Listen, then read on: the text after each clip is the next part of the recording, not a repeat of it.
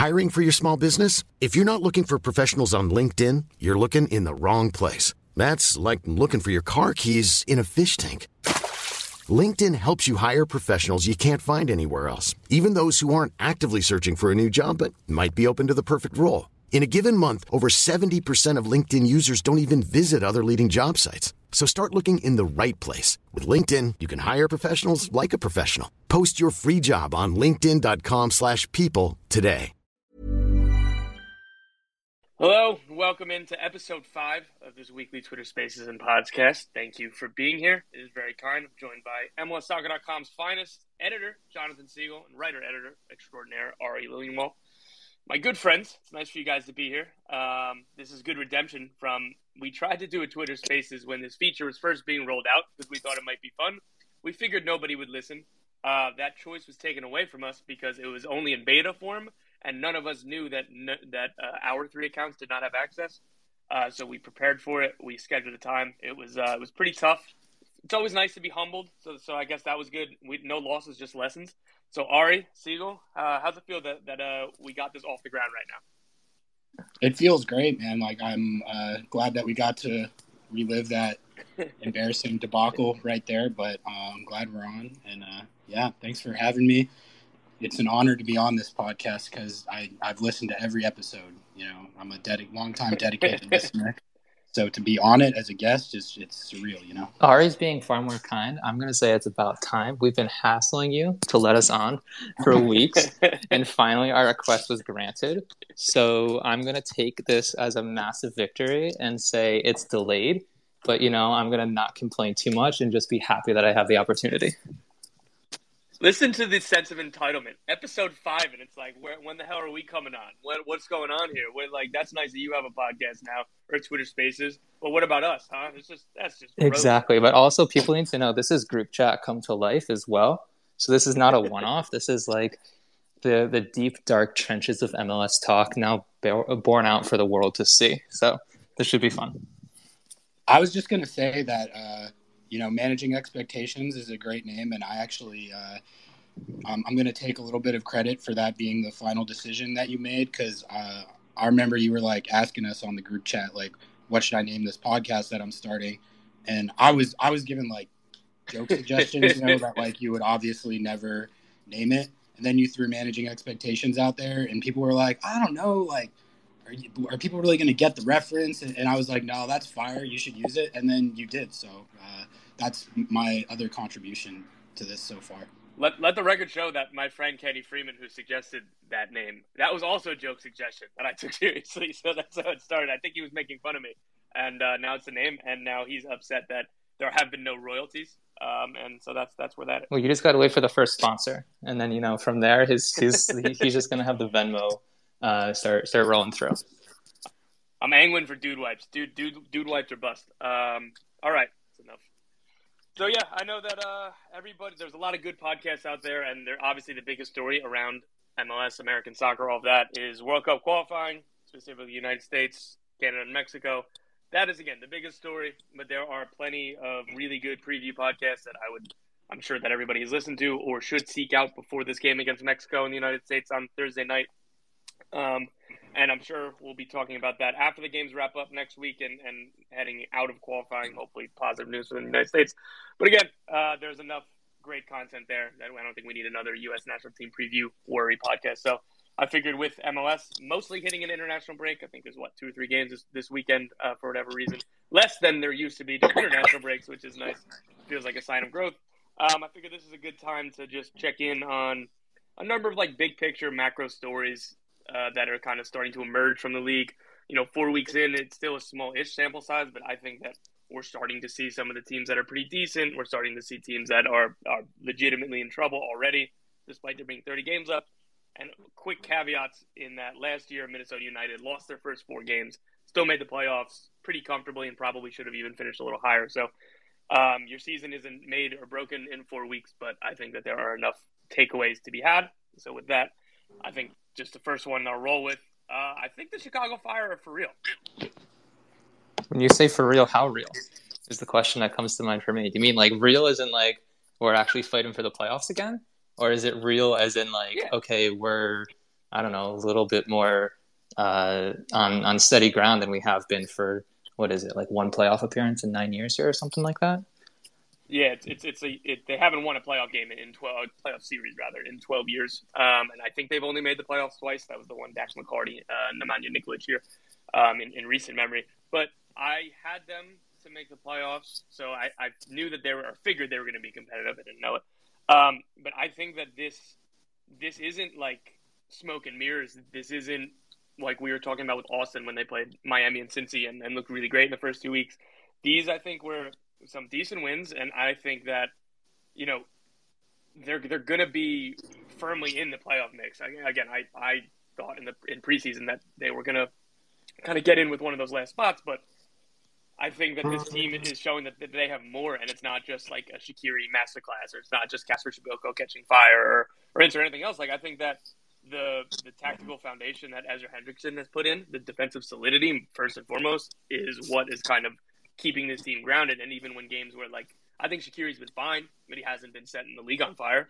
Przybyłko's been okay. He just scored his first goals last weekend. Like I think that this team is like legitimately solid, which is not something that you could say about the Fire recently. Yeah, yeah. I don't think I don't think that's a bad take, Tom. I mean, you kind of hit on it, but I think you have to look at how they're defending. I mean, they've only given up one goal through the first four games, and when you think about the Chicago Fire of the last few years, um, it's kind of been a mess at times on that side of the ball, and that's extremely. Ext- yeah, that's, that's that's that's being kind. That's being kind. All right.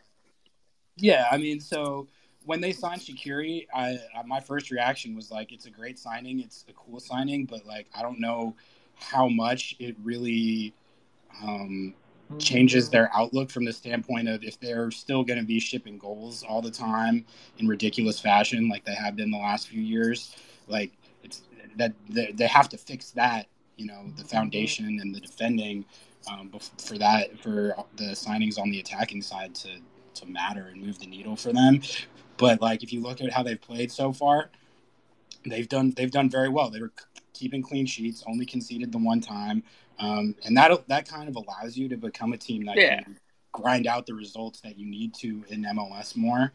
Um, so I, it's definitely like it seems like they actually finally have a good thing going.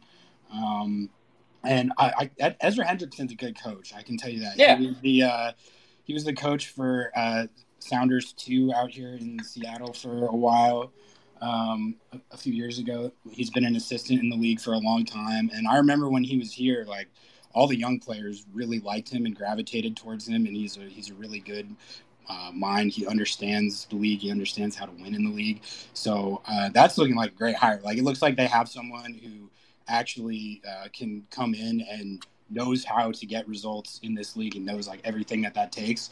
And you know, we're gonna have to caveat every take with its early small sample size but like I think it's totally fair if you're a Fire fan to look at it and be like, all right, I'm actually legitimately encouraged with the results that we've taken and also like how we've gone about getting those results, which is like you said, based around like s- solid defending and it's it's not just you know Shaqiri going crazy every time. Yeah, so, uh, to, to, cut in real quick, sorry, Sigal. That um, for those playing along at home, um, I would have had the under on first Seattle Sounders reference from Ari, oh, and boy. I think I think I would have. Hey, said, that, that's a, that's an, that's an easy one though. That's an easy one. I forgot about Ezra's uh, connection yeah. to, to the Seattle. Um, and, and one more thing, Sigal, before you go, is that I think what's most encouraging for Chicago is the idea of when you have a new coach, things are supposed to build and get better. You're not supposed to kind of sprint out of the gate. You look at kind of some of the other new coaches around the league. Um, you know, some have, have come out pretty quickly too, but the playing principles that all takes time and it all takes you know more reps and more games. So i think it's encouraging that they're picking up the points that they have and they have the defensive solidity that they have. And also this team is going to get better. Jairo torres joins on may 1st um, he's i don't i don't know enough about him but i can tell you that there have been numerous occasions where uh, Xherdan Shaqiri has played in either one of the wingers, but um, more so Stanislav uh, St- uh, Ivanov and it feels like there are goals on the table. If somebody they spent six million dollars on Jairo Torres, you you pay that guy to score goals. So I think that that's an easy upgrade. And two, I think Ezra's going to figure out to play um, Mauricio Pineda next to Federico Navarro instead of Gaston Jimenez in central midfield, and I think that's going to make them even more difficult to play through. And I just think better all around because I Gaston Jimenez is fine on the ball, but I don't know. I've, I've, put up a clip before. His his uh his ground covering isn't particularly high at this point, and I'm a big fan of Federico. It's a very sanitized way of saying that, to be kind. Um, but the one thing that I'm curious about with Chicago is like, cool, early progress. Like, team looks better. Uh, Shaq hasn't lit the league on fire yet. Uh, Jairo Torres comes in. Kacper's still getting caught up to speed. How long is Gaga with this team, though? For me, that's the question. And like, he hasn't really kind of come in and had to make, oh my God, like he just saved us the game saves he's had a couple really good matches, and the kid's obviously lights out talented. But like he's gonna be one of the next big guys. So for me, I think right. back to like the conversation with Turner's transfer, and it was, oh my God, how are the Revs gonna replace Turner? I wonder if there's going to be a situation that involves with Slonina come this summer, or maybe it's next winter. I don't know. I'm not as familiar with these conversations as you are, Tom, of course. But like that's a big conversation that I think surrounds the fire is how long are we going to see this kid in MLS? And what happens potentially if he does leave.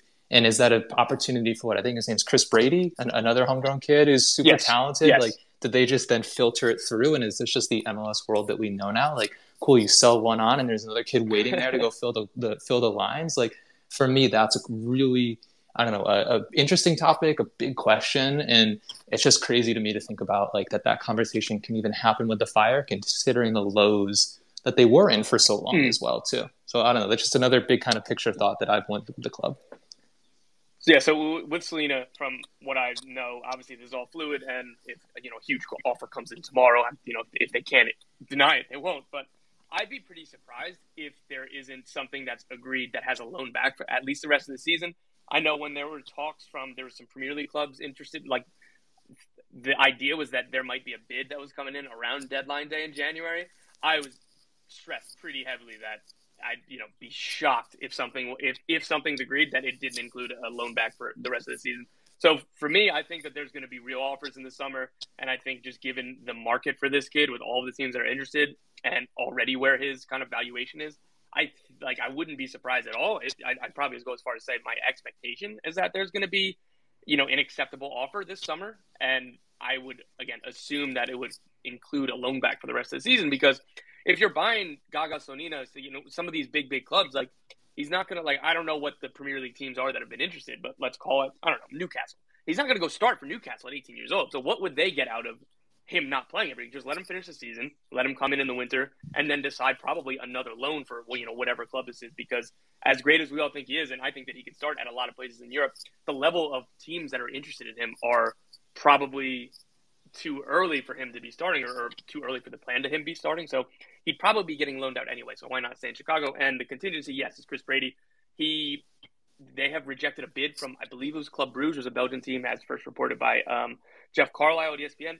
The goalkeepers that this academy has been, been um, producing over the last few years, obviously Gaga Slonina is the best goalkeeping prospect on the planet. Uh, he's going to set new records or be secondary to John, uh, Gigi Buffon in terms of a goalkeeper being sold before they're before they turn 20, 20 years old. And then there's Chris Brady, who already had a bid rejected by a club Bruges. And then there's Damian Las, who is another U.S. international who went to Fulham. He's back in MLS now, uh, I believe in Austin. But those are three like high level prospects. And Damian Las was supposed to be the goalkeeper of the future for the United States. And he was like this really big star at the youth international level. So it's pretty wild to see all these goalkeepers kind of produced by the same academy. One other question about Slonina, though. I think what was Turner went for what seven million was it, if I remember correctly, or thereabouts? Yeah, and and the the, the, the Revs could have gotten more if they sure sure. So like if now. if Turner goes at seven and is established, and that's an Arsenal that comes calling. I know I'm putting you on the spot here on your own podcast. Slonina's so Slonina's more? more? Like how how much more? Easily. What is it? Are we talking Easily. like like 12, 15, give or take, or? It's got to it's got to be um, eight figures. Let me make sure I got my math right. At least ten million is, is what I'm trying to convey. Like Turner is 27, and he's a fantastic goalkeeper, U.S. international. But again, like Gaga Slonina is regarded as the best goalkeeping prospect kind of on the planet right now in, in his teenage years. In terms of you know, not many goalkeepers at his age are playing, regardless, let alone showing the kind of potential he is in a top flight division. So I don't know. This kid, Poland loves him too at the national team. He's already been with the U.S. Uh, national team in qualifying. He wasn't on this roster. Um, I think like this is like it can't miss Ricardo Pepi, Kevin Paredes. Uh, maybe Alfonso Davies is unfair to anybody to compare, but he, they're in that kind of level of prospect. The last thing I'll offer on Slonina, kind of a- just real real quick, one last one from me on Slonina would be We've seen yeah. Pepi go and push. What is it going to reach? Twenty million potentially, give or take. I know there's been different exact figures yeah. floated yeah. in the in the reported figure from Augsburg. That'd be wild if a 17 year old goalkeeper comes in and potentially threatens or pushes past that record for Pepi's with a homegrown so, outgoing transfer. For me, that would just be insane. I'm, like that'd be crazy. That's the thing. I don't think it would just because of the tax that comes for a center forward rather than a goalkeeper. All of the highest fees in the world. Like the, of the course, of course. Goalkeeper, yeah. I think was 65 million or whatever. It's a, it's a huge money just in general. But you know, then the most expensive forwards are upwards of 150 million or whatever it is. So I, I would be shocked, I guess, if if it got to there. But he is regarded as you know one of the biggest talents in the world, not just MLS. Yeah, I mean, it kind of speaks to how much the conversation surrounding the fire has changed. Because I mean, we're talking about kind of a win-win situation here, where if you like when they sell Gaga for a boatload of cash, mm. and that's all money that they can use to strengthen a roster that's already improving, and then you know if you don't sell him this season or you you want to wait, I mean, then you have uh, one of the most that one of the highest upside young goalkeepers in the world, like starting for you, um, anchoring you through your MLS season. So, I mean, that's good stuff. Yeah, I think that's a good segue too. To uh, maybe this isn't a great one for the early season takeaways because it's not necessarily team focused or, or big time player focused, but I think that lends to a, a quick talk about where I, I think the 22 under 22 outlook is. Um, I was kind of trying to get my own list like ready so I could move it and not just sit down and look at this when we're voting for 2022.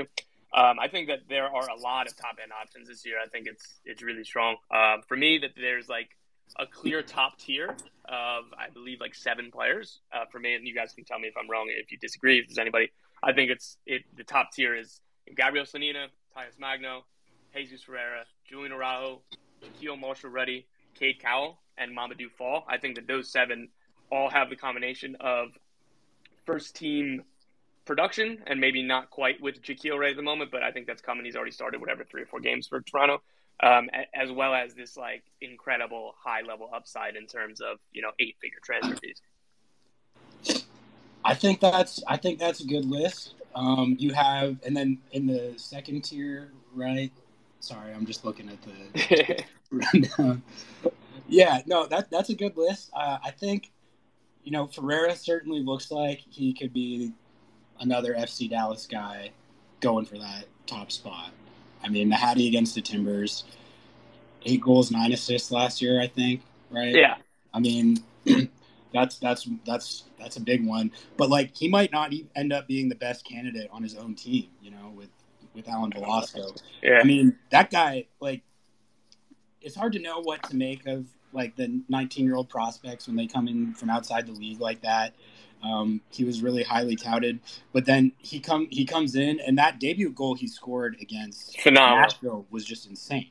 I mean, he gets the ball at midfield and just straight shot all the way into the opposing area through four or five defenders, and like this is not some team in Nashville that like is always shipping goals. You know, they're one of the best defensive teams in MLS, and he got right on the field and just burned all of them. And then not not just the run, but the way he finished that goal. Mm. You know, like charging full speed, all his momentum going towards the end line, and just like perfect placement and weight on it, all to the far post. I mean, that was that was probably the best individual play of like that a player has made through four weeks. Wouldn't you say? So, I mean, if that if that as big of a hit as it looks like it could be, like Dallas is looking pretty nice, especially with uh, uh, Arriola also in there. Mm. Uh, that that could be a very potent trio in there. Well, all right, I'm just shocked you didn't use that opportunity to stump for Leo Chu as the next top spot in a 22 under 22 list. Well, yeah, I mean, yeah, Leo Chu number one. That goes without saying, obviously. Okay, no, definitely. But what what I was gonna say is like the one guy you rattled off there, Tom, uh, when you said a few names, Cade Cowell. It's the one that just I have such a huge question mark over, and I know there's so many kind of just say not so great times right now with the earthquakes, and and we'll maybe talk later a bit about like Matias Almeyda and just kind of what's going on with that club and tactics and formation and what what on earth they're trying to accomplish, but like I know people are so high on this kid, and I am too from a physical standpoint. It just seems like there's something missing, and I don't know if my analysis wrong is wrong here, but like I don't know what this kid's position is. And that's what confuses me is like, where does he project at the next level? Because the raw skills are there, the, the, the talent is there, but I'm like, a winger is in like go play a box standard four three three and go run up the the flank all day, or is it like I don't know? I'm just I, I just I'm confused by it. I guess is what I'm trying to say.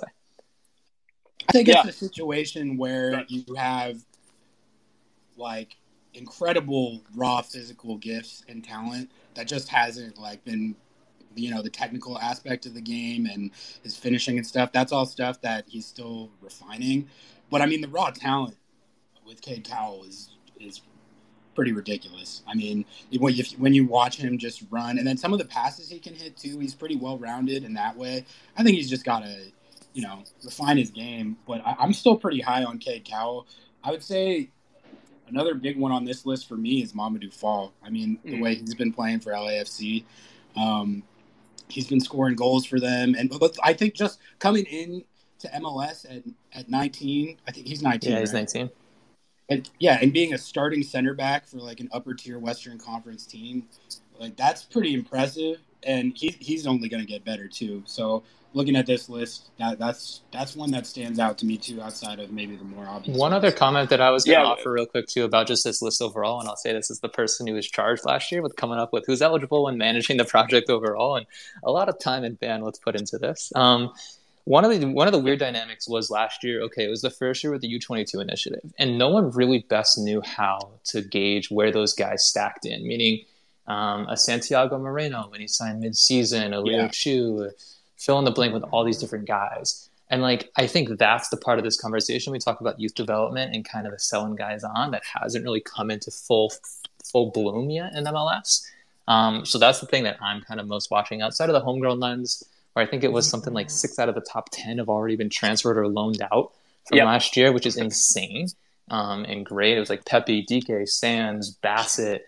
Um, I don't think Paredes was top 10, but he was nearby. Like you go down the list with all those guys. But now I'm like, okay, cool. All these high priced players where we see last year, I remember last last fall, last summer, it's like, okay, these front offices are putting serious money into this guy. Surely he's not bad. Like we want to give them the benefit of the doubt.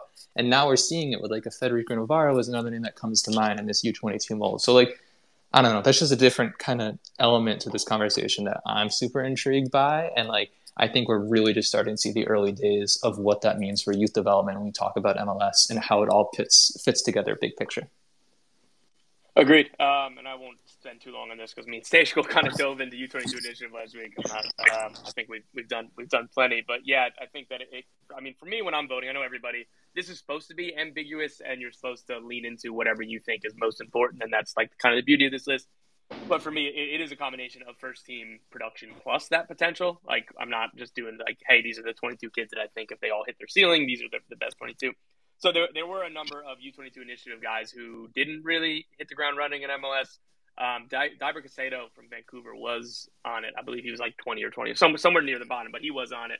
I'm not sure if he was the only U22 initiative player last year, but this is what that was the, only the first year. This is going to keep growing, and they're going to be better signings. And and um, let's see, I guess well, Julian Araujo was on it last year, and he was signed with the contract extension of U22 initiative. So I think that that's going to continue to be the balance and that's most useful. Super useful because Cade Cowell's already signed a U22 initiative extension. Like that's going to be really great for keeping some of these young players in the league and making sure they're getting paid and paid well, and that there is no like not always a rush to get out of here to get that contract because there is a bit of a little bit more flexibility and financial might with teams in you know the, that second contract off of homegrown. Um, but one more comment on Cade Cowell. It's easy to forget, and uh, like he feels like he's been around forever, and he looks like a grown man. He's 18 years old, and he's he doesn't turn 19 until the end of the season. Like this is his age 18 season, and he's already shown a lot of promise and a lot of progress. I think that I fell into this trap a little bit with Jesus Ferreira two years ago. Is when he had a down year. I was just kind of like, all right, like this is like he's going to be a fine MLS player, but that you know it's whatever. And then it because it felt like he was 23 because he had been in the Dallas first team for so long. So even before his before his 22nd birthday, he's going to have his his promising year, his breakout year, a slow year, and then another leveling up all over these like last three or four years. Like it's easy to forget how young some of these guys are, and like really, I guess how high quality and how quickly that they've gotten where they are. And that's another good transition for with Jesus Ferreira. Like after that hat trick, and it, remind yourself he is a U.S. national team number nine. He's we need to look at him in, in the kind of the Pepi category. I do know that in the offseason, if they desperately wanted to sell him, which they obviously didn't because they gave him a young DP contract extension, the market would have been like four to six million, something like that. I know that there are a bunch of teams, say Netherlands, Belgium, and like a lot of good teams have him on their radar.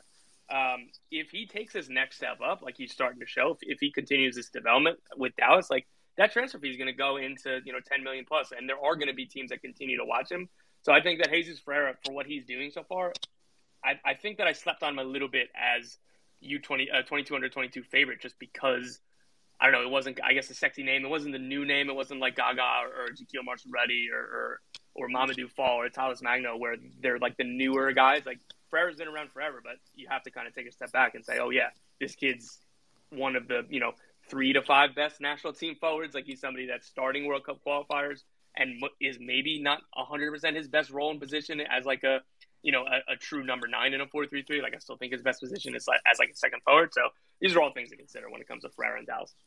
Let the record state that Tom Bogert has said that Jesus Ferreira is going to drop a hattie on Mexico on Thursday night, just to let everyone know that. But no, the, the, the one other thing too, I'm, I'm so excited to see when this eventually does come out in the fall, uh, the, the 22 under 22 list how angry David Ochoa is about his spot and where he lands and why he says he should be number one. And I say that with so much respect because I love how this kid weaves into the villain game. And that was an amazing storyline. But we all know when it comes out, he's going to be like saying like, F the haters, I should be number one. oh, it's yeah. Gonna be, it's going to be incredible and you know by extension that's like two to three weeks of content for us. So win-win from that perspective exactly. Ari knows the big picture the big picture. One other topic i know we wanted to get to it, eh, yeah exactly. One other thing and i'll toss it your way tom.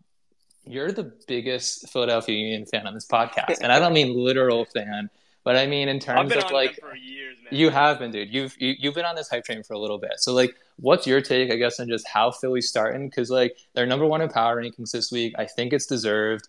Um, I don't envision them slipping a ton outside of like the top five or six in that conversation. Like, they're a dark horse. Like, well, I say dark horse because I, I feel like no one's well, well, they're they're they're a dark horse in the sense that like no one really I think is talking about it enough. Like they're really freaking good, and they have been for a long time. And like they're not the big name, they're not the sexy name, but like Jim Curtin does an amazing job with this team. And like I just wish that more people had enough respect and talk about like, holy crap, this Union club is like consistently on an upward trend and really freaking good.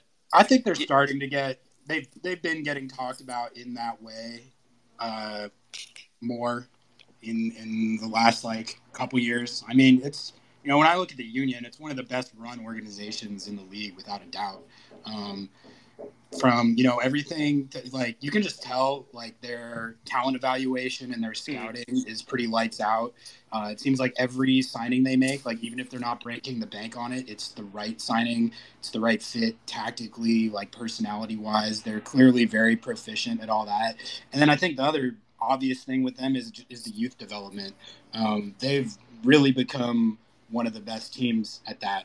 I mean you look at the Aaronson brothers, and they uh, have gotten most of the attention, rightfully so, because Brenden Aaronson is really, really, really good, and Paxton looks like he has just as much upside, if not potentially more. But like, you can go down like a whole long list of these kids that they're churning out, uh, like, like Quinn Sullivan, right, is in there. Mm. There's a couple more. Um, Nathan Harriel. Yeah, yeah, yeah, yeah, exactly. Brandan exactly. Craig. So uh, that they're kind of, the the model that they use is like a really good blueprint for how to succeed in this league in terms of how they evaluate talent, the players that they bring in, and how they how they develop their homegrowns. And it's it's not really a surprise that they've uh, managed this success. And I do think that uh, they're they've they've started to get the credit for it. Like they got the credit for it when they won the Shield. Yep. Everyone was like, okay, this team has really arrived. I just think the last thing for them is they have to compete for and hopefully win an MLS Cup. And once they do that, then they're really going to be proven in that upper tier where right now they're just they're kind of still right on the fringe just because they haven't like summited the biggest hmm. accomplishment mm. yet which would be winning the cup yeah that, that's not unfair and like jim curtin talks about that often where he says like yeah you know we won the sports show but you know the, the trophy that we're going for like the, the next step the next evolution is mls cup and that's what we need to do deep playoff run. That's what he was talking about this during the CCL run last year too. It's all that that they understand that their steps, but he again to put it on, on Jim Curtin, like he said it well. He's he said it well all off season and and even last season. Like, hey, like we're not sneaking up on anybody anymore. Like maybe maybe we don't always get the I guess respect we deserve, but like I think people know and and like see us as a real threat, as a real team. Like I I thought that they have a lot of good qualities that lend to supporters shield chase. Like their style of play works really well in a supporters shield rather than and like the collective the collective over the individual is uh, more conducive to supporter shield than it is a playoff run. You just look back at like the you go back to every MLS Cup team and all these stars like Lucas Zelarayan um, with Columbus in that year. Um, I'm kind of already blanking. I've lost tra- train of thought there, but yeah, like they they're a really well set up uh, supporters shield run. They have you know best 11 talent at goalkeeper, both center back slots, left back, defensive mid. They just added two DP forwards. They've gotten nothing from Mikael Uhre so far with the visa issues and then a little bit of an injury. And I'm just generally give the benefit of the doubt whenever they make a signing. Like it was funny around the expansion draft, they left Stuart Findlay unprotected because they had so many people that they had to protect. I was campaigning for Charlotte to select him without really watching him play more than a handful of times because I was like, if, if I'm another team, I look at just all the signings that Philadelphia have made for cheap and they've kind of out outlasted their value. You go to Jose Martinez, Kacper Przybyłko, Kai Wagner, insert all these guys, and you just be like, okay, like I assume that they did it again with Jacob Glesnes, Jack Elliott. I assume they did it again with Stuart Findlay. Like I was ready to recommend a signing just because they signed him, just because they liked him. Like I think that that's like the reputation right now. Um, Jim Curtin is obviously uh, a coach of the year candidate type. Like they have all these important cogs when it comes to a supporters shield run, and I do think that if Mikael Uhre is what they think he is, if Julian Carranza is what they think he is, and he's he's looking like a really nice fit so far. Obviously, they're going to need goals from him, but if these players are what they think they are, and Daniel Gazdag is another a guy that I was pretty high on, and he's coming out on fire to start the season. This is a team that is not only going to challenge for the Shield, but they will be looked at and should be looked at as an MLS Cup favorite. Two last quick hits on the Union. Ale Bedoya, ageless wonder, no questions Incredible. asked. It's going to keep on going for years. I have no doubt he will go until his legs fall off. Jack Elliott, most underrated center back in MLS. No questions asked. I will go to war on that argument. I, I that is a hill I'm willing to die on. He is the most underrated center back in MLS. And Ale Bedoya, like I said, not to be too repetitive, like he's what is he 35 now? He looks like he's playing yeah, like he's 27, 28. Yeah, exactly. Like it's insane. And granted, he has a couple players next to him, Leon Flach, Jose Martinez, who do a lot of running but it's not well, like so he's. It's, that's what I was going to say. It's not like he's just posting up at the center circle, being like, "Guys, pass me the ball and make runs I'm, off me." I'm like, pretty sure Bedoya covers more ground than them so far this season. Like Jim Curtin talked about this a little bit in press that like Bedoya still leads them in all these like ground covering. It's and, like, wild, dude. That's it's absolutely wild. Yeah, it's absolutely crazy. So it's and just... then you, you have all that, and then Jacob Glesnes can just uncork one from 35 yards at any time and you, can pull a goal out of that. That happens once every like three or four games. So. he is just the what is he from Norway? Is it right? Uh, yeah. The the the Norwegian Hammer or whatever we should call. It. I know we got to come up with some weird nickname. I'm probably going to regret saying that in hindsight after the fact. But um, nobody listens. Exactly. well, geez, I don't have to be that self-deprecating. but one other team I, I, I know you wanted to get to, and I am super high on them. I'm not sure if it's wor- I don't think it's time yet to worry Nashville. They're legit.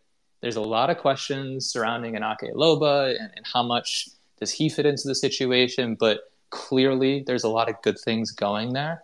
So, Tom, why don't you start it off and just kind of Nashville in your perspective on what is, of course, an eight-game road trip yep. to start the year. Before is it Geodis Park? Am I pronouncing that right? I'm probably butchering their their new sponsor's name for their stadium, but like they're going to come home May 1st. It's going to be an awesome game. I think it's against the Philadelphia Union. Mm-hmm. And like, I just want to think that, okay, Hany Mukhtar, Gary Smith, Walker Zimmerman, all these guys, like, there's a good thing going here, right? Yeah, no, I definitely wouldn't be worried about Nashville. I like Doyle's written this multiple times, and and I'm equally as as confused. I don't understand a team with so many aerially dominant players and a team with such good kind of structure, foundation, and everything else tactically that led, leads them to be one of the, the, the best defensive teams in the league, which is really difficult to do in general, but even more impossible as like coming in as an expansion team. I don't understand how they concede so many set pieces, so that's still a slightly worry, but I, I'm not worried about them in general. I am about Ake Loba. I'm officially worried about Ake Loba. I was giving him benefit of the doubt all of last season. He just hasn't gotten the trust of Gary Smith, and, and there's for some reason Smith he's like allergic to playing Hany Mukhtar and Ake Loba together, or if they do play together, it has to be with CJ Sapong or Teal Bunbury as like a more traditional center forward. So then there's no room for Randall Leal. I just don't understand like what's going on there. I don't know what he looks like in training. I, I don't know if it's just the coaching staff doesn't necessarily love him, but this was a seven million dollar player, somebody who scored a bunch of goals in Mexico. He was playing more for Monterrey than he was um, than he is Nashville right now in terms of minutes. I believe like he definitely hasn't gotten many starts with Nashville. It's just really mind boggling to me. And I keep I kept saying all, all off season that like yeah like it's to be fine.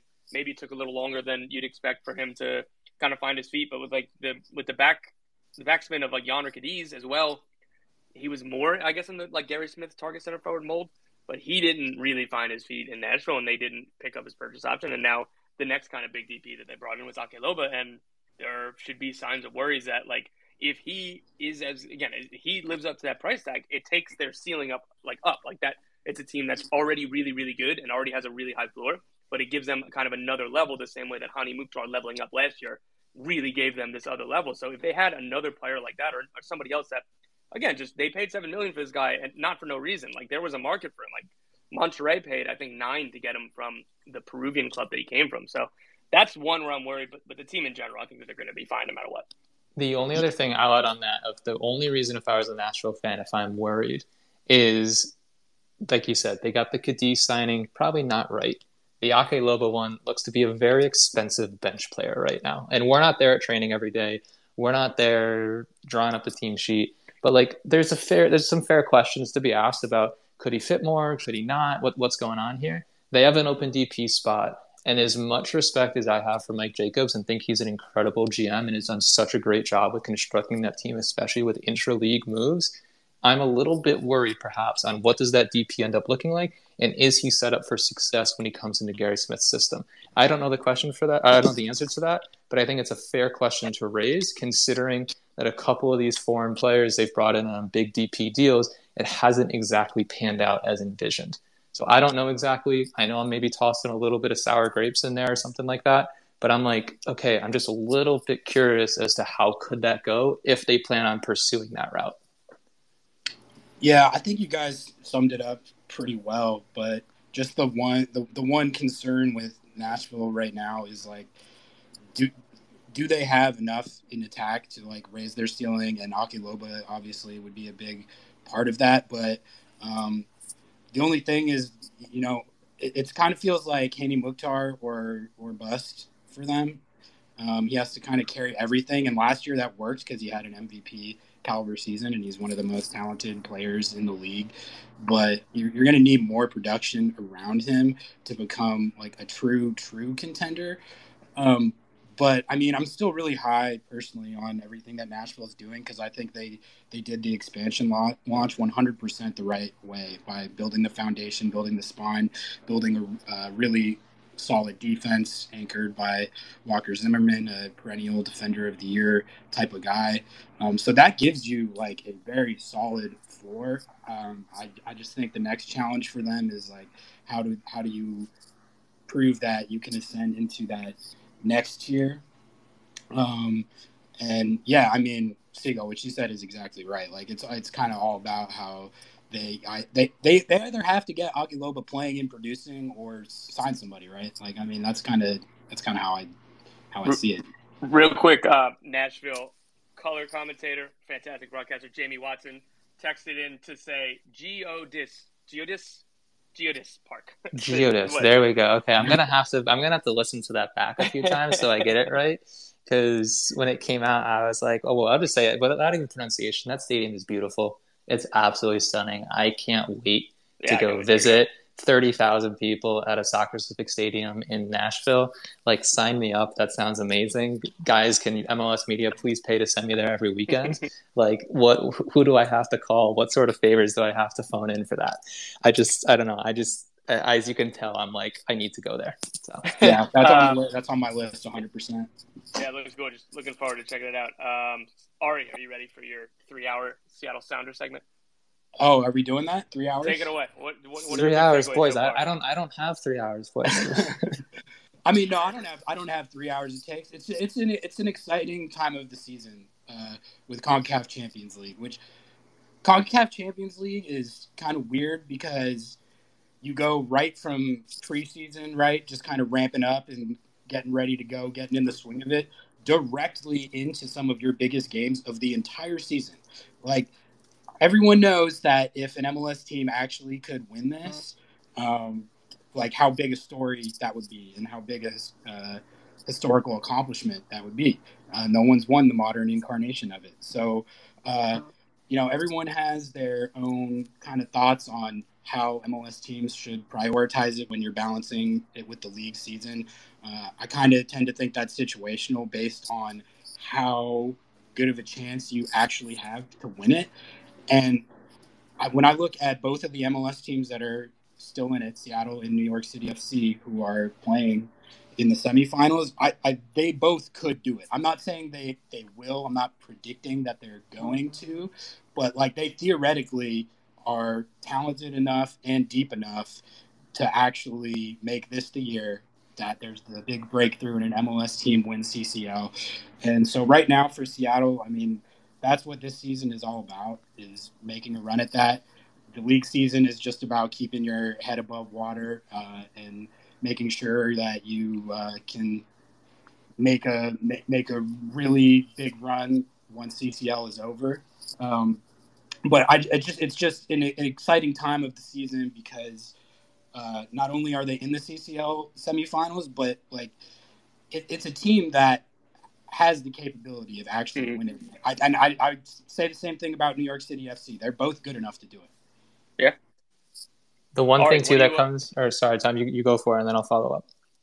I was going to say, Ari, what do you think about Albert Rusnak's fit so far? Well, that's exactly what I was um, going to ask about. It's a good, good, good, good alignment there. Okay, yeah, no, I'm I, I'm still really high on the Rusnak signing. I know he hasn't been getting on the score sheet much yet, um, but I think he's he's playing well. He's combining well. Um, he, he's a really good facilitator. Like he, there's a lot of clips of him like you know hitting the pass before the pass, which I kind of stuff, which I realize is not exactly like the sexiest thing, but like it's still he's still been playing an important role in the attack.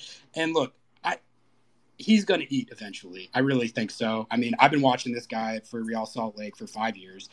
Uh, he had a slow start last year too, and everyone was like, "What's going on with Rusnak? Why doesn't he mm-hmm. have all these numbers?" Put up a double double. He put it together. He ended the season with double-digit goals and assists, uh, and I really think that there is um, a distinct possibility that playing on this team with all the talent on the roster, like it could elevate his game in a way too. Uh, and I and I still think that. I know when the signing when the signing first got made uh, people were saying that I was overhyping it a little bit. I think I had a take where I called him one of the best players in the league. You know, maybe maybe that was slight hyperbole, but like, I, look, I still I still think that man. Like like okay, just purely based on talent, like Rusnak is is been really good for Real Salt Lake for a long time, and it just didn't get talked about because RSL is not like they don't they're not in the mm-hmm. national conversation as much as some other guys. But like every year they're competing to make the, the playoffs and making the playoffs and like last year they made a run in the playoffs everyone's always like how did this happen well i mean they hit on two really good dps on Rusnak and Kreilach um, that's a pretty good start and uh, like you know I, I, I just think that the, the talent level is very very high and he'll he'll integrate into seattle and get going eventually i, I still think Speaking of RSL, um, I think that's a good, like you said, how, how are they doing this? That's how I feel pretty strongly about them right now. And so I just wanted to take this moment to say shout out to Real Salt Lake for what they've done to start the season so far with a roster that's pretty clearly incomplete given new ownership took over in the beginning of January, so like well into the offseason. And they will spend money. There are big targets. They've been linked with a number uh, of players, but I know they signed what like two senior players in Sergio Cordova and Johan Kappelhof not mm-hmm. exactly, you know, huge, huge signings. And, and again, they have multiple DP spots open. They have three U22 initiative spots open. I'd imagine that this ownership is going to invest decently, or at least more than they had been when they've been in kind of ownership purgatory. So just shout out RSL. Um, I doubted them. A lot of people doubted them. I put you know Justin Meram. Um, made his jokes about the air quote experts, and, and we know nothing. And clearly, after four games, this start of the season they've had is really impressive. Uh, Tom, you got to put some respect on Scott Caldwell's name first of all with senior signings. Okay, three, three. Okay, there we go. And that's not that's not even a sarcastic comment. Scotty is a New England soccer legend. You guys know my revolution Ruth with covering that team. Scotty's a fantastic guy. He's actually stepped into that lineup and done a pretty good job. The other one, shout out Tate Schmidt. I had no idea who this kid was really before this year, and he's put up game winners in back to back games. He has Tater Tot as his nickname, which is amazing. Fantastic. And it's an elite nickname. And I just got to say, like, I am not doubting them. The only asterisk is it did not play a full strength New England. It did not play a full strength Seattle. And they got wins in both those games. The New England one, of course, was literally played on an ice rink at Gillette Stadium, and the Seattle one was a mid CCL. So I'm there with you and feeling like, okay, they deserve their due. But at the same time, let's wait a little bit. But then again, it's kind yeah. of th- it, it's also throttled by like what you said of okay, new ownership hasn't really made those big signings yet. So the, the, the thought process logically is okay if these bigger names, higher price, international experience, fill in whatever kind of label you want, come into this really strong foundation Mastroeni's built where does it go from there? And that's what I think yeah. RSL fans have a right to be excited about because clearly the mixture that they have, even amid injuries and homegrowns and guys who are maybe not the most desired elsewhere around the league, they come together as a collective. I know I'm going full right now, Pablo Mastroeni, human spirit beating talent, but like there's something to it, man. There is, and we're just gonna and, yeah. and, and they're gonna continue to make us look like idiots. And I'm very happy that they was, continue to make us look dumb. I was just gonna say a Pablo Mastroeni press conference is one of my favorite things in the league. You know, this guy goes, he'll he'll take a question like a basic question about the game, and we'll make it like a deep seminar on the greater meaning of human existence and how soccer fits into it. You know, like I, I love it. Like every, time I'm not, on a Pablo presser, I'm I'm locked in. It, it is it is a um, yeah, whirlwind and, experience, but like if it's yeah, it's incredible. Watch watch those video clips if anyone on this who's listening to this ever gets the chance. Just you will you will be entertained. And, and just one more kind of level of credit um, in RSL is Damir Kreilach. Everything that he's done, obviously on the field, um, he's done everything to that level off the field. He's been uh, just a, a, phenomenal person, leader, uh, teammate, everything. Like he's literally everything you could ever ask for in a signing. Um, and maybe again because, as you said, Ari, they're, they're not necessarily always in the national conscience. Like he's probably hasn't got enough credit. Um, what he's doing, he's got he bought season tickets for hundred kids. Like he's, he's also hurt right now. Yeah, elite, he's, he's, he's, also hurt. Yeah, they haven't even had him. Yeah, exactly. They haven't I'm even saying, had him playing saying, in this still one three games. In, in, the in the general sense, and because again, it, I think we'd be remiss if we didn't talk That's about fair. Yeah. what he's done. And, and I'm not even talking about just this season. I was looking back at again, they've been in ownership purgatory for a couple years, and like him and Rusnak, by all accounts, held that kind of team, that locker room together um, with their leadership, and obviously their play on the field. Um, and again, what he, I wanted to highlight the story of him buying 100 season tickets for kids. That that's really incredible. So, um, yeah, it's pretty cool to just watch kind of uh, Real Salt Lake kind of no excuses, just continuing to get points. It's impressive. Uh, team that is not getting points and has a lot of excuses. San Jose Earthquakes. I joked after week one or week two are we sure Matias Almeyda isn't tanking? And I think that joke is turning into a half serious take right now, just with everything. Like, I don't understand why the club and Almeyda and the coaching staff didn't divorce in the offseason.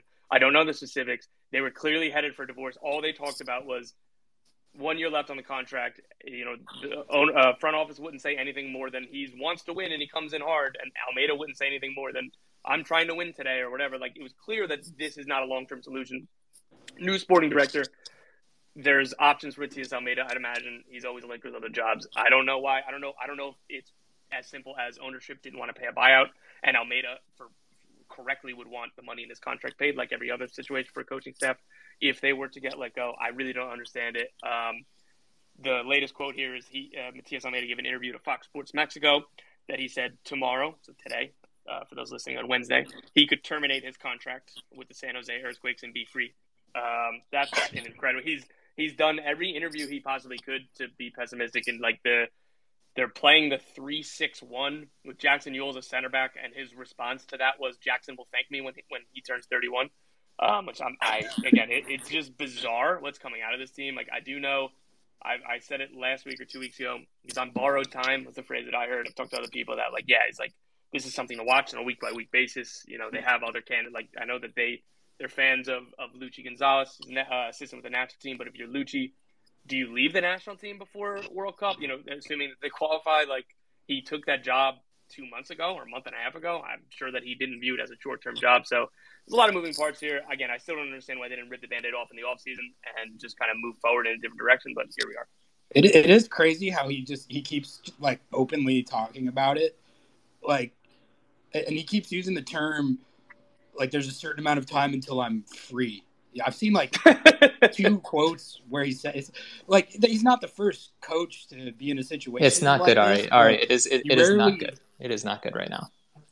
No, it, it's not. It's not good to be having those quotes floating around there regularly. You know, like one time I I would maybe not think about it too much, but I, it's happened like four times now. It's anytime he does like a, a non MLS or a non club sponsored Yeah. uh, availability. It's like always like any any like when he was back in Argentina in the off season when he talks to kind of you know ESPN Mexico or Fox Sports Mexico with given all of his ties in Mexico. It's like like you said, it's like when am I going to be The one, the one comment I'll offer on San Jose, and it's not even, and, and I do feel for their fans um, because I do think they deserve something a little bit better. And I'm a big fan of what Chris uh, Leitch, am I pronouncing that correctly? Their GM has has been doing of bringing in some Yes. guys um, who are MLS proven. I like that direction. I think their academy is a little bit under the radar right now. Um, but I'll I'll I'll cite uh, a line that Sam Jones had in a story at MLSsoccer.com, um, paraphrasing. Basically, it was saying, "Soccer does it have to be this hard?" Um, and for me, I think Yeah, I, no, I, I, that, that, I- never going to get better I think it sums up the earthquakes right now, and I don't even say that in a facetious way. I just say it in a way of like, just don't think it needs to be this difficult. Um, whether it's tactically, it's personnel, it's it's just I don't know. It, it's it's meant to be fun. It's meant to be clear. It's meant to be beautiful when you have the pieces there, and there are pieces, but it's just everything but that at the moment. Um, so for the fans' sake, most of all, I just hope it can turn around because it doesn't have to be this way as it is at the moment. All right, so you go pick us pick us one more topic. One more topic. I'm going to go early surprise performers. I know we had this outline beforehand because it's going to give my, me a chance to stump for Brandon Vazquez. And people are going to give me a hard time about this. I know they are. If you say national team, I'm, I'm ending this podcast. I am not saying national team. I'm not there yet. Pat Noonan, I think, spiked that question so hard when I asked him it over the weekend. And I, I'm, I'm and I, there. and I'm, I can I'm respect there. it. I'm kind of there. I, I can respect Call it. in. But there's something here, and I say that through the lens of when he was at Atlanta, there were some great moments. Last year, on a really, really bad Cincinnati team, he was producing at the end. And that's something that makes me excited, where I'm like, here's a kid who, in spite of a bad situation, is able to make what's it make the phrase make make lemonade out of lemons whatever i'm i'm, I'm messing up the cliches but like that was something that made me excited. And now I see a little bit more structure with Pat Noonan coming in, the Philadelphia Union way, so to speak, with Albright and all that. I think Lucio Acosta, even still, is an underrated player in MLS. Um, he's doing a great job. I just I think that he is set up to succeed, and there were little breadcrumbs in years past, and now we're seeing it come to fruition. And I think it's also a comment on how we, especially as an American and Canadian soccer fan base, want immediate gratification. We expect a kid to burst onto the scene and automatically be a star. But we forget sometimes that it doesn't happen like that. There's going to be bumps, there's going to be zigs and zags along the way.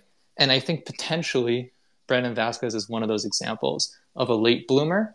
And I'm really excited to see where it goes from here. But then again, it could be three weeks from now, and I'm looking like a total idiot because Cincinnati could fall on their face. But for the moment, I'm riding this wave, and I am so excited to see where it goes. Yeah, and listen, I know, I know that the uh, U.S. men's national team is swimming in forward depth. I mean, there's just strikers for days. You know, you, you don't know who you're gonna start just because you have so many options. But like, like, no, I mean, I wouldn't call, I wouldn't call him in yet. But like, if if, his, if Brandon Vazquez's trajectory continues like this, and he can kind of help Cincy get to relevance, I mean, we could be looking at the start of uh, of something with that. Um, for me, looking at this list that we have, I would highlight two. Um, the first one would be Sebastian Driussi. Uh, Mhm. I mean, when Austin FC was going crazy the first two weeks, uh, scored ten goals in two games. He he was electric. I mean, I was really impressed watching him play. I could see him doing some like dark horse MVP type stuff this year if they keep uh, if they keep playing well and he keeps producing uh, to how he looks like he can this guy could be one of the best players in the league for sure. Uh, yeah, um, you know, early early season, but like he looks really really good. And then uh, the other one would be Ben Bender. I've watched quite a bit of Charlotte so far. Um, number one pick in the super draft, um, but kind of don't know what to expect uh, coming into the season. Is he gonna be a starter right away? Is he gonna need some time to adapt? And uh, he's been starting, and he has one goal and two assists um, and I just really, I really like how he plays. He has a really well-rounded game um, where he, he works hard on both sides of the ball. Really, really good passer. Uh, he had a great finish on his goal in their big win, their first win against New England. Like if Ben Bender comes in and is a above average to act, actively good MLS starter uh, with ostensibly even more upside, like that that could yeah. be really good for them, and it could make like a big difference for them on the field this season if he comes in and is a guy like that. And he kind of looks like it so far. Like I've been really impressed with him. Yeah, real quick there, the upside they talk about, um, it, it's not groundbreaking to say that Charlotte are obviously very high in him. They picked him first overall when he wasn't the obvious number one pick. Like it, it was at least a debate. I do know that that folks within that club believe that that he he can project to the to very to the very top. Like they said that you know they're not necessarily an expectation or whatever, but they believe if he kind of hits his ceiling, he like could be in the national team picture. Like they they they really believe in, in his talent and his level. So it's cool to see him getting playing time. And uh, real quick, I'll just add Nathan Harriel. I think he's been really good for the Philadelphia Union. He's won the starting spot over uh, Olivier Mbaizo, who I thought was good as a good starter last year. And currently, right now, Nathan Harriel, you can't take him off the field because of how well he's playing. He was really good against NYCFC, man of the match performance. He had a, a, fantastic assist. He had a goal line clearance, and Talles Magno, one of the you know a nine million dollar signing of Brazil Youth International, he, he did nothing that game. So Nathan Harriel's been really good. Raheem Edwards, really great free agent signing so far by the LA Galaxy, and Frankie Amaya getting to play for the New York Red Bulls like he should have been last year. Uh, didn't play much. Um, he should be playing in this position he is, is kind of deeper in the midfield where he can just be a little pit bull, win balls, win duels, uh, kind of break lines. I think that that's been really good. I will say you guys are leaving out the best one of all, and Ari, I am shocked you haven't said this. Our boy Obed Vargas up in Seattle, and I and I not even in a joking way. Like he's uh, been yeah. he's been legit, and like that's been really fun. Who knows what that ceiling looks like? I mean, but he has been he has stepped into I guess I'll add the caveat. When you step into a really good team and you're a young player, it's easier to look good. That's just facts. But he has looked the part and he hasn't looked out of place and he's looked very comfortable. And I don't think it's nothing, excuse the double negative, that Schmetzer has trusted him this much this early in big games. Of course, when Nico Lodeiro comes back, the midfield complexion changes, and who knows what minutes away to 16 year old homegrown kid. But like, that's really cool. And, and, and I just think he needs to be talked about nationally and should be someone that people are aware of is like yeah. really coming on in a good way from Alaska, from Alaska of all places, which is crazy. And if you ever there's, Anchorage, there's an inter- Alaska, yeah, yeah. no, a hundred, a hundred percent. I mean, he he like it's not the thing with Obed is it's not only is he, you know, slotting in and not making mistakes and stuff. He actively, positively contributes during the game. Um, which for for a young guy, especially one who's 16, is very impressive. And you know, there's this crop of homegrowns that Seattle has right now. There's like four main ones that have broken through with the first team. You got Danny Leyva, you got Josh Atencio, you got Reed Baker, Baker Whiting, and you've got Obed. And I, have been um, more impressed with Obed than any of them so far, just because of that, like the positive influence that he has on a game and his his whole skill set. Um, at 16, yeah, it's been that's been probably the biggest revelation of the season so far for Seattle is how much they're getting out of him this early. I would say how fitting. Yeah, it's just incredible how fitting it is on a podcast with Ari that we conclude on a Sounders topic. I would expect it in yeah, no other ways. You, and if, if, if, if anything, I'm more surprised that Tom didn't bring it back to New Jersey in some fashion. John Tolkin. John oh, Tolkin. there we go. There we go. Uh, okay, couldn't couldn't count you out. All right, guys. All right, guys. Thanks. Uh, thanks for stopping by, giving me an hour here. Time to go go back to running MLSsoccer.com. You guys can follow him, follow them on Twitter. You see it very easy to intuitive to figure out. Read them on MLSsoccer.com. Thanks again. Thanks for everybody for stopping by.